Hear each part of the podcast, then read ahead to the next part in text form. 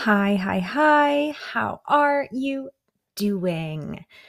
I am actually quite tired.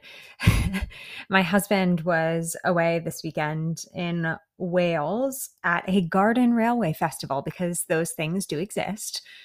There's there's something for everyone out there. So he was away at the Garden Railway Festival in Wales and he was meant to come home on Sunday but all of the planes in Jersey pretty much got canceled and grounded and diverted. So he was diverted back because of low visibility. So that was a fun, fun experience. Uh, luckily, he got back uh, just recently this morning.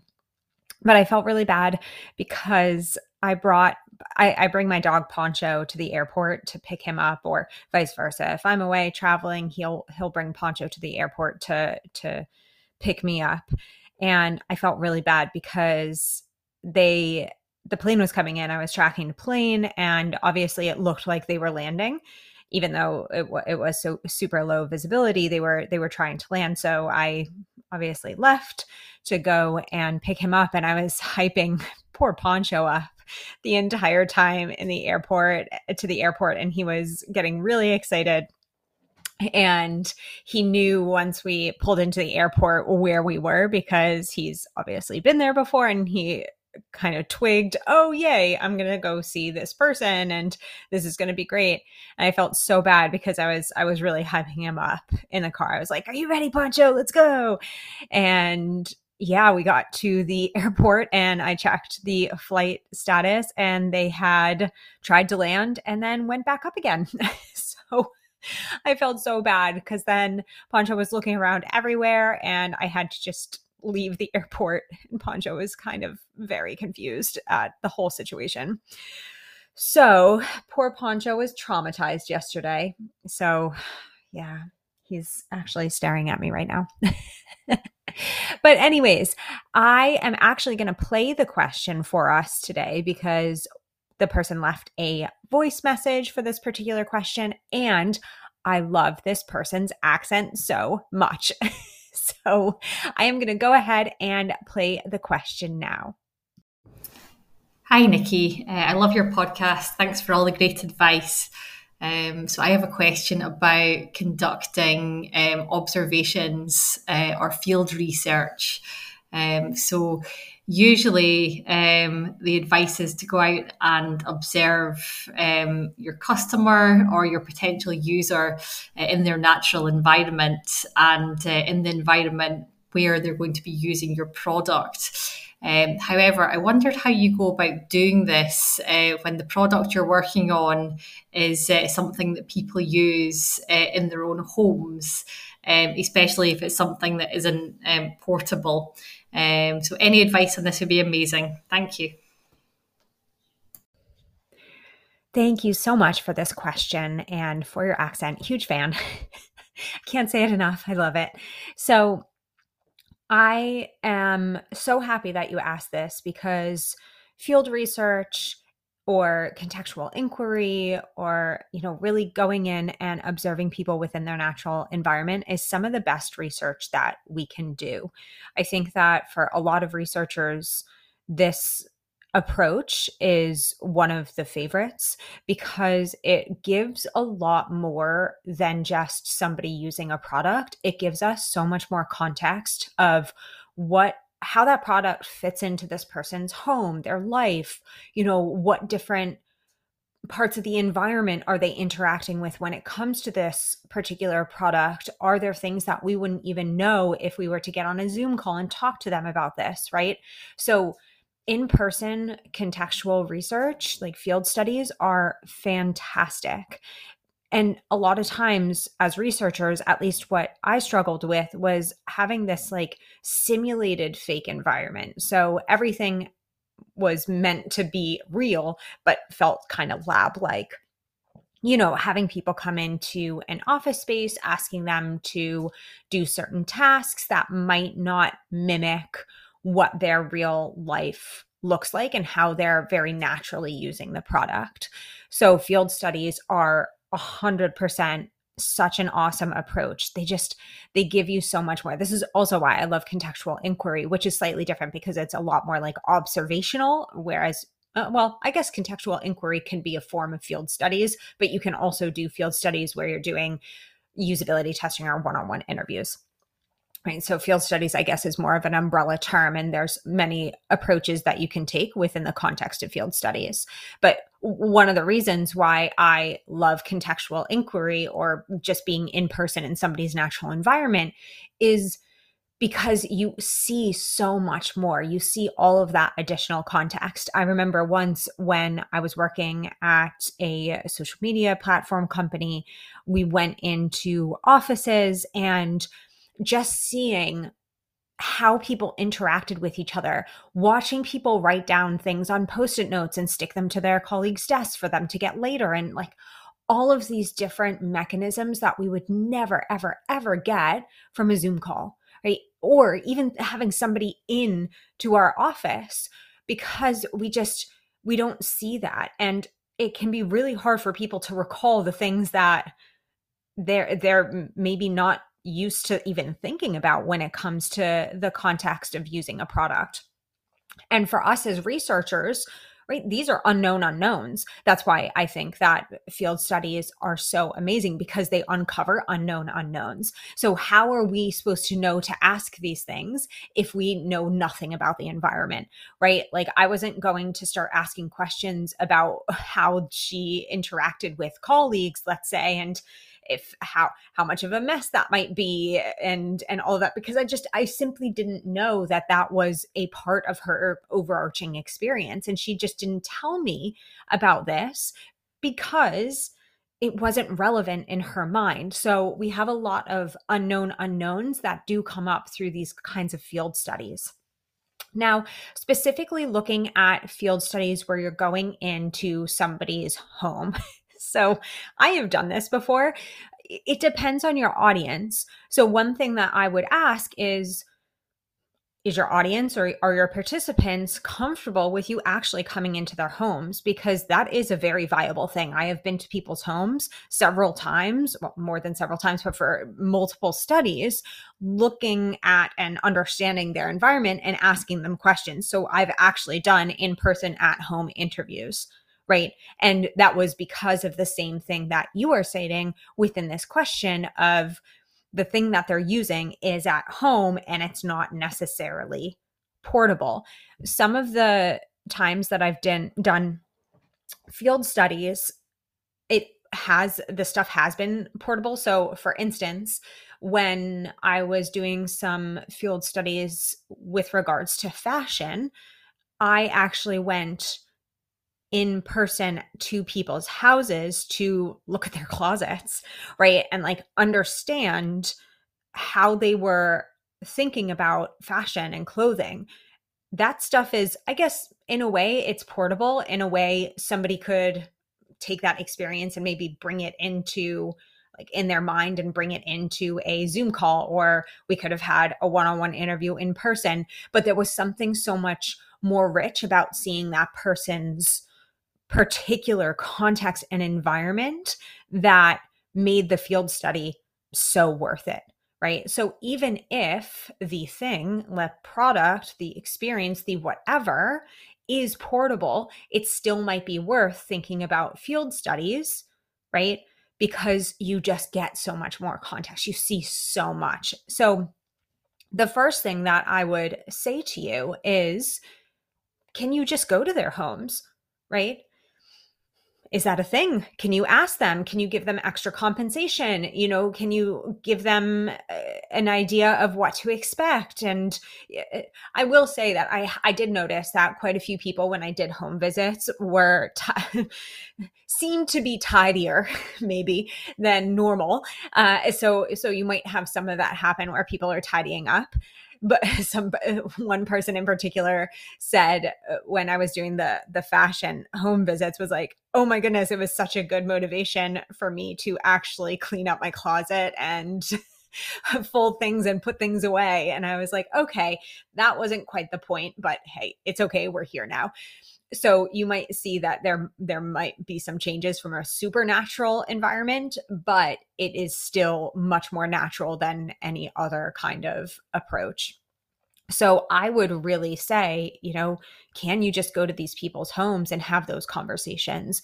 It's not something that has never been done before. It's completely acceptable if your participants agree to it and would feel comfortable. When it comes to that, it can be hard to not slide into this host guest kind of play, which is really an interesting dynamic. Like if people offer you water and you're sitting there like okay sure or coffee or tea or what whatnot it can be a little bit difficult not to get into that dynamic but there are many things that you can do just in terms of you know making sure that you stay as that researcher. So, something that I always do is I never ask for anything. You know, if the person says, Hey, can I get you a glass of water? I will say yes to one. I won't ask for anything else, you know, and I try to always bring it back to the fact that we are here to do research and here to kind of understand this person's context. So we will be asking them questions. And if they at all feel uncomfortable with sharing anything with us or showing us anything, that we can pause and stop that section or come back to it later or whatnot. So I do try and maintain a bit of distance because it can be quite hard when you're coming into something, I guess in a way super intimate, right? Coming into somebody's house to do research. But it's super viable. It's a super great way to engage with people in that natural environment. So, the first thing that I would do is figuring out if you can actually go into their houses and talk to them. One other thing that I will say is please always bring one or two other people. I always usually brought one other person, never do house visits alone. It's just good practice to never do them alone. You can also ask ahead of time. So I took videos and photographs of people's closets and stuff and their clothes or there there have been other times where I have taken videos on other home visits just to get the context in the environment and try and translate it back to teams. I also recorded audio of the conversation, right? So I have all those artifacts, but you would have to ask your participants ahead of time if they feel comfortable with those kinds of things. Now, if we are in a situation in which you can't go to this these participants' houses for whatever reason, the next thing that I would highly, highly, highly recommend doing is a diary study right? So diary studies allow for that more, I guess, remote contextual field study as much as possible. So within within the scope of not being able to go to participants houses but you want to mimic the real world or real life scenarios as much as possible uh, i would i would highly recommend diary studies and i would recommend them using like video or photographs it depends on what you're researching in order to capture as much of of the rich data as you can. So let's take i'm trying to think of an example we can go back to the fashion example because i actually did a diary study on on fashion as well. So let's take outfits you know fashion inspiration and outfits that people are putting together right? So this was something that we could have done potentially in person at people's homes but you could also do it as a diary study. So, asking people when they're putting an outfit together to record themselves putting the outfit together and why they chose that outfit, right? Taking photos of the outfits if they're scrolling on Instagram or anywhere else for fashion inspiration, having them record their screen, having them again take screenshots and explain what they're looking for, why they're looking for it. You know, coming up with activities that it's a bit hard because you want to toe the line between real life and that kind of task oriented do this now so that we can get this information right? So you would have to come up with activities that felt really natural for them to be doing and mimicked their real life experience of the product. So I'm trying to think of another product. Let's let's say that we're working at a gym, right? And we're we're actually no, we're not working at a gym. We're working at a gym equipment company and it's for home workouts primarily, right? So we want to understand how people are using workout equipment at home. And again, we could have gone to people's homes and understood that, right, in that context.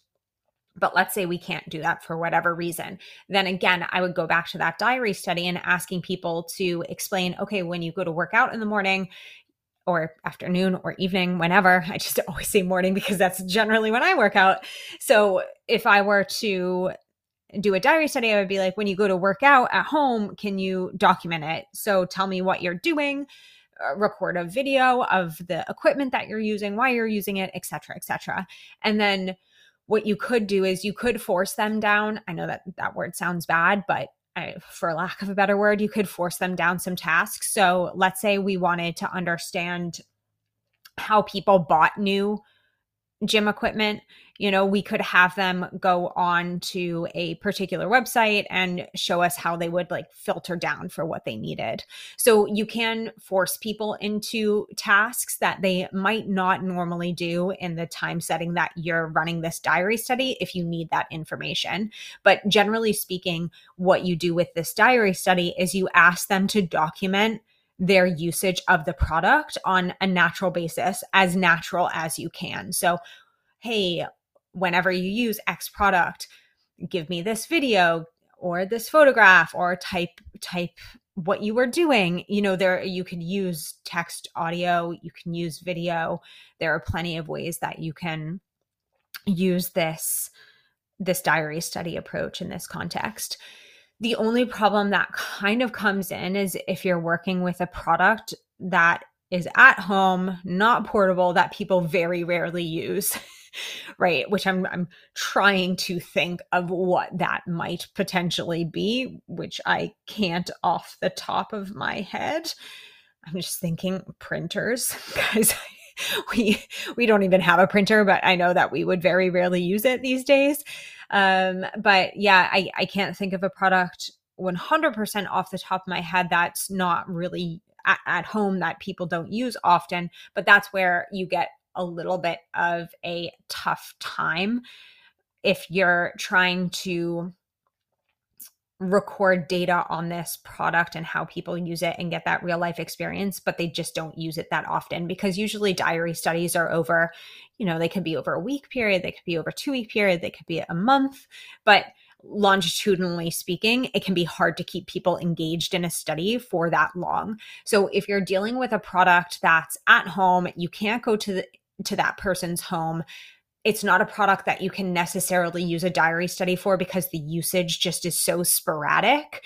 that people you know you'd be asking them to to tell you when they use it and it would be for one month you know they might use it once and then it would be three more months until they use it again. If that's the case then i would kind of come back and say okay what information do we actually need? Because we're not going to get it through a diary study we probably if we can't go in person, we won't get it through field studies if we can't go to this person's house. Then I would do one of one of two things. I would either try and create the product or have that product and bring it into an office setting and have people come in so have participants come in and interact with that product almost like a prototype in your office setting. That might not be applicable depending on how personalized or customized the product has to be, but that's one option. The second option is doing it remotely, right? So getting on Zoom with them, having them show you what's happening. So they it would have to be kind of probably a bit of a technical person who's on something like a phone where they can move their screen around and show you what's happening, or a laptop, again, where they can move their screen around and show you what's happening, or you ask them to have somebody, you know, uh, record record them doing that or holding holding the phone while they or laptop while they show you what they're doing right? So it's almost like a very janky walk the store where they're showing you remotely how they use the product. In that sense, I I would almost I'm like trying to decide if I would do like kind of like a diary study instead at that point, but probably not because if you do, if you were to do that, you know, like show us what you're doing and actually walk through using the product live on a Zoom call, at least then you could follow up in depth. So that's kind of the trajectory. We've gone from the, the, simplest, which is go to these people's homes and talk to them, to the most complex and complicated, which is hop on a Zoom call, have them show you what they're doing in real time as as you ask them follow-up questions and that's them either holding up their phone and showing it to you as they're using it or having them ask somebody else to record that and or like be live with you there. So almost like you have a videographer uh, participant as well, which is actually quite complex. So, and then all, all of the things in between, right? So just having somebody come in, having a product and having somebody come into your office to mess around with that kind of prototype or doing something like a diary study those are the options that i would give you if if i were in that position and what I would say is when you're trying to decide these things, make sure you're really thinking about your goals and the information that you truly need to make whatever decisions you're trying to make, because we don't want to make this so unnecessarily complex. Like, I think it would be really interesting to get somebody, you know, on their phone, like selfie you know, talking to you, showing you how they're using the product in that particular moment. Again, I don't know if this is even possible given the product, given the person, who knows. And then being you being able to ask follow-up questions. It's almost like a remote field that's like as close to remote field study that you could probably get but that does take a lot from your participant it's asking a lot of your participants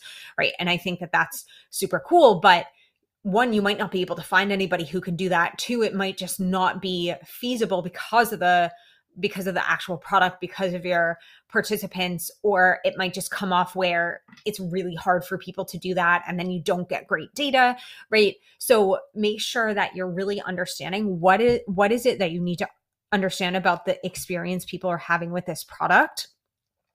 Like what are the bare bones in this situation? And then using that coming up with the the most simple approach that you can. Because i'm all for like cool approaches. I love cool approaches. But it's not necessarily the best to do really complex stuff because the data can get really messed up. So, if I were in your shoes, I would either try and get into these people's homes, not breaking into them, try and get permission to go into these people's homes or I would do some sort of diary study. And again, that's that's with the assumption that the product usage would be relevant for a diary study. So i hope that that was helpful. I hope that that also might maybe help some other people who are grappling with these kinds of decisions. There are always ways to get around certain things and certain restrictions and constraints and problems one thing one more thing that i would say is if you need to narrow the scope for right now to get what you need to get done that's fine as you figure out a better way to approach this in the future. So asking your kind of stakeholders if you're really struggling with this like what what is what are the top like two things that we need to know right now and making sure you get that answered as you come up with a better way to approach this general study right? But yeah i i certainly hope that that was helpful Thank you so much for asking. I am super excited for future questions, more questions that come in. So please don't ever forget to submit. If you have one, there's no question too small, no question too big. For the most part, I try and answer all of them, even the big ones. So make sure to definitely reach out to me. If you have one, you don't need to leave a voice message anymore. You can also email me a question as well. So, yeah, thank you so much. I hope you all have a fantastic day or evening or morning or whatever it is ahead. And I can't wait to talk to you again soon. Bye.